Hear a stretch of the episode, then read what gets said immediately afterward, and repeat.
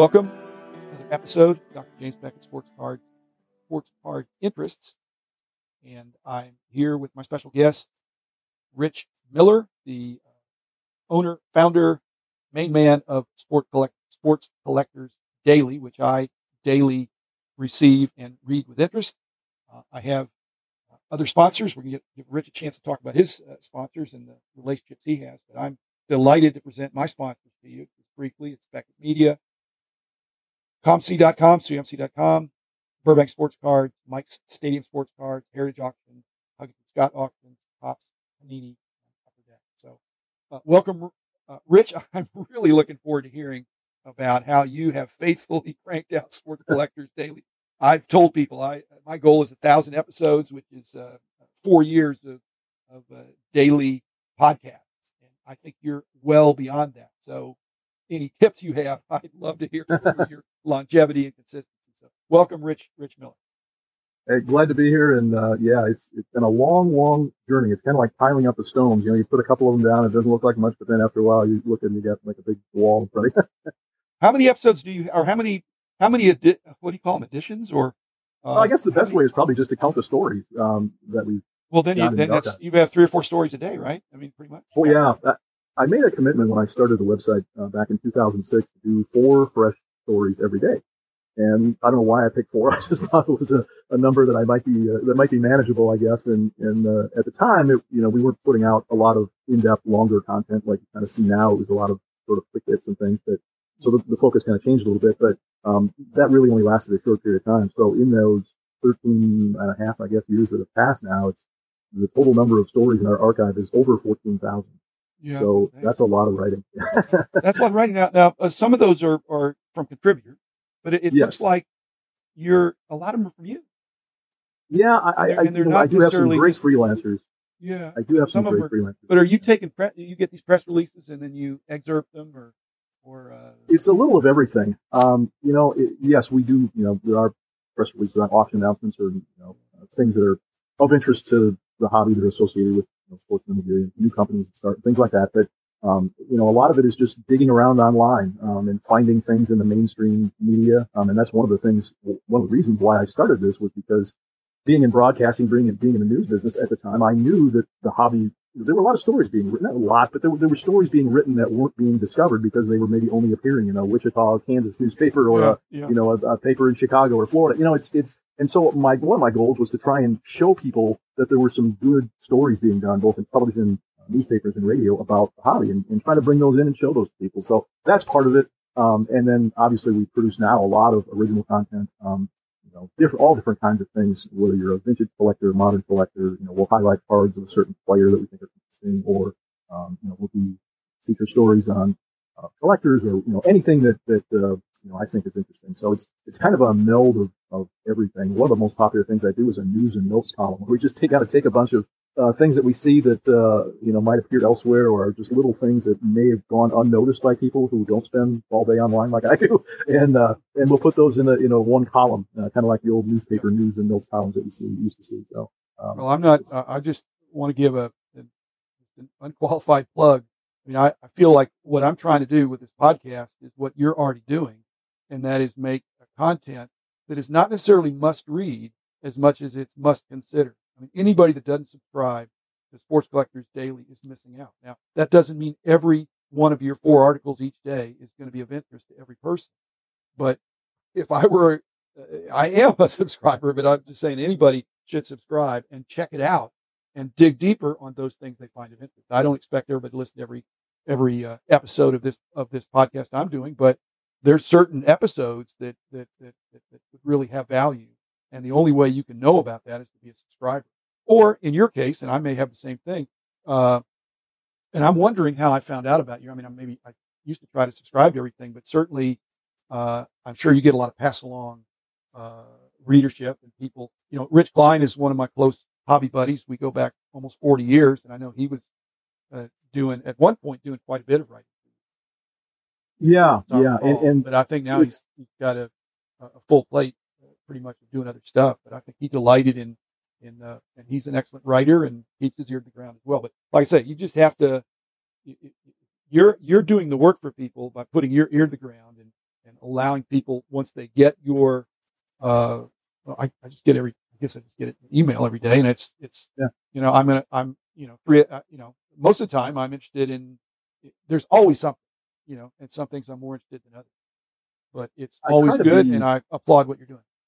I try to be, uh, you know, sensitive to the fact that some people only collect vintage cards, some people only collect Right. modern cards. They want to open boxes, and other people are into memorabilia. Some people are into all of it. So it's kind of a, you know, you cast a wide net, and it's interesting to see every day which stories people are reading. And you have segments. You have segments. Yeah. Uh, and Yeah. you can see that by w- what, what links they click on. Is that how you would know that? Yeah, we have a, uh, an analytics program that'll show us exactly what, how many times a certain story's been read, and and uh, you know, it, it'll do that for the day, it'll do it for the week, for the month, and I can also look and see what our most read stories are over the last year. You know, which, which is kind of interesting, and a lot of it really comes from you know, you mentioned the subscription, which is free to get our daily headlines in your email. Um, in fact, no, we don't charge for any content on our website, but um, there's a lot of different ways to consume it, and you know, you mentioned the subscription other people just find us by doing a Google search, and you know, we've got Really? so many stories in in production and uh, that, that have been produced, and we're in Google News, so we're indexed right alongside the New York Times and the Chicago Tribune and NBC. News and everything else. So it's uh, you know,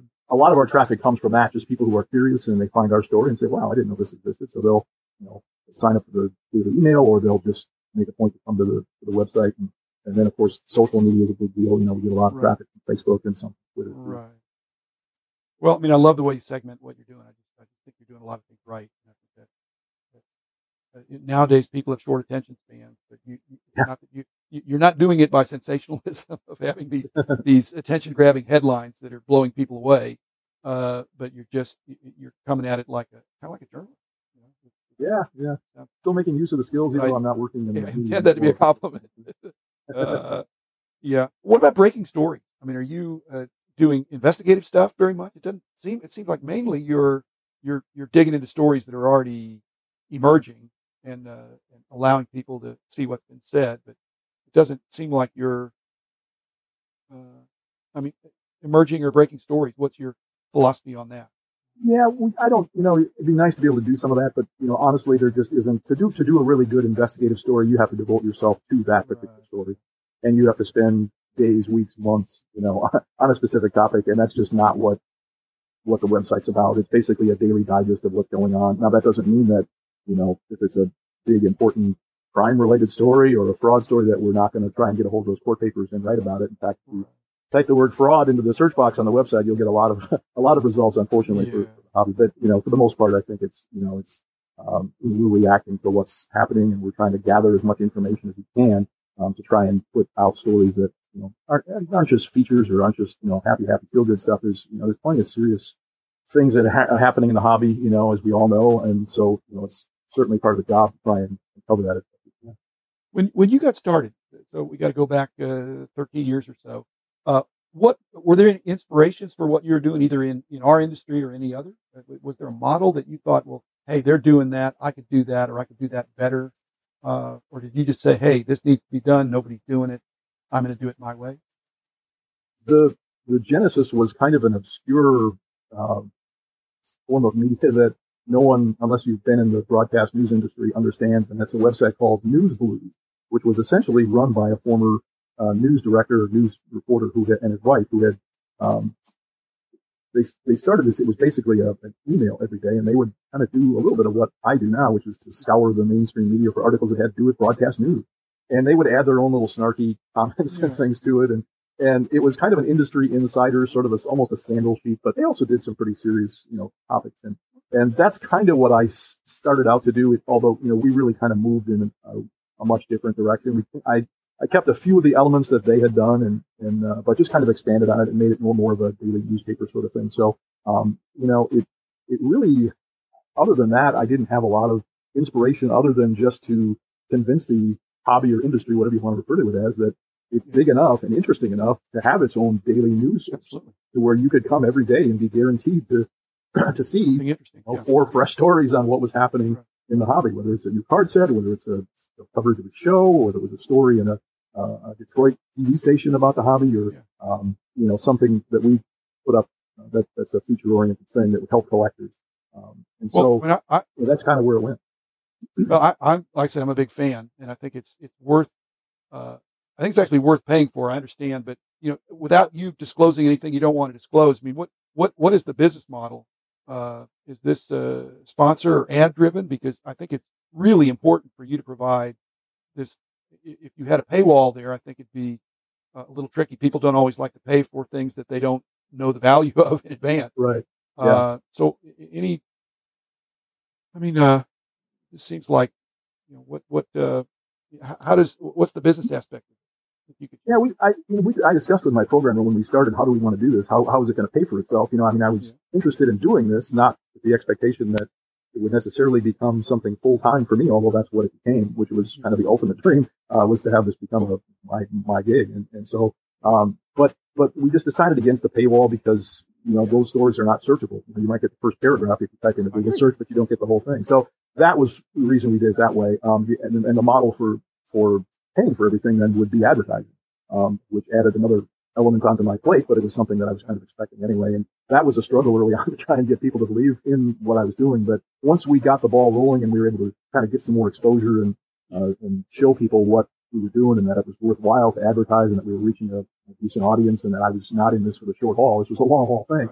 Um, then we got some advertising support from uh, some of the auction companies. Um, I think Huggins and Scott was the first one to jump on board and then, um, we had some others that came after that. And and then branched out into, you know, some other hobby entities that, that have come aboard to, to advertise. And we do some sponsored content as well. Um, it's not, not a huge part of what we do, but it is right.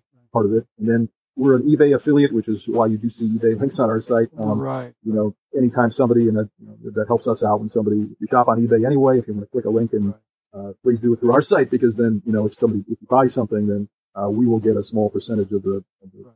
it doesn't cost you anything as a buyer, but it, right. it just helps, uh, put money on profit. Well, that's good to hear. I think people that don't understand the, I mean, the industry, I mean, it, basically you have kind of indigenous kinds of, uh, sponsor relationships that are not intrusive that, that actually probably help, help the positive experiences. They, they're, they're not seeing irrelevant advertising. Uh, that's like I say, intrusive. They're, they're, uh, it, it, kind of completes the, the presentation of what's going on in the industry. Allowing people There's a lot to be said for advertising on a website that is targeted to the market that you're trying to reach. I mean, you can do Google relevant all day, but Other, yeah, turn off if you don't. Yeah, yeah, yeah. Uh, let's see. I did. Do you remember the old Krause uh, daily facts? I can't remember what it was called. Uh, was it card facts or trade facts? Card, yeah, trade facts. Trade facts. Yeah. Trade facts. Was that an influence uh, for you at all? I mean, because that was the kind of the main hobby daily uh, news distribution uh, back in the certainly in the nineties. Yeah, I did see see a couple of those issues. I didn't subscribe to it because I think it was just sort of a little. Well, they were expensive. It was expensive. Yeah, yeah, yeah, yeah. And I wasn't a dealer. I wasn't actively involved in the, the business aspect of the hobby then, so I didn't feel like it was really necessary for me to, to get it. But well, we I did were, see it, and yeah, I, I, think in the back of my mind that probably did play a little bit of a. I tried to. How, I mean, again, could be, you know. Yeah, this is statute of limitations, but just telling a little yeah. story. I mean, I I tried to subscribe to that, and they initially, uh, I think, refused me. You know, oh my god! When they because they said that I was a competitor.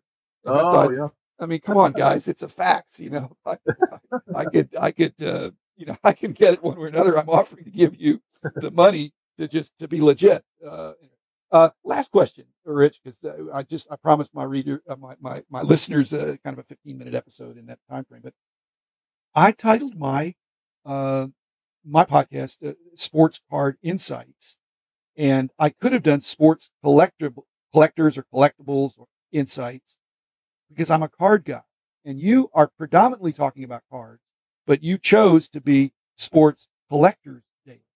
And was there a conscious decision with sports card daily taken or uh, are you trying to be very inclusive of these non-card kinds of uh, memorabilia and other kinds of collections?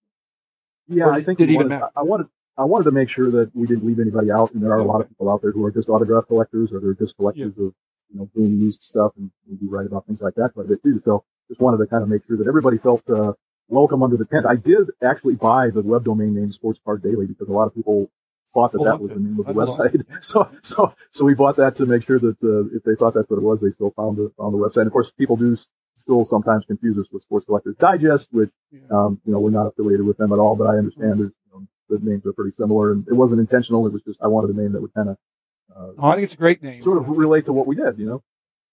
Well, Rich, thanks. We're out of time. You, are doing a great job. I look forward to many more. Actually, I'll never catch up with you because you're 13 years ahead.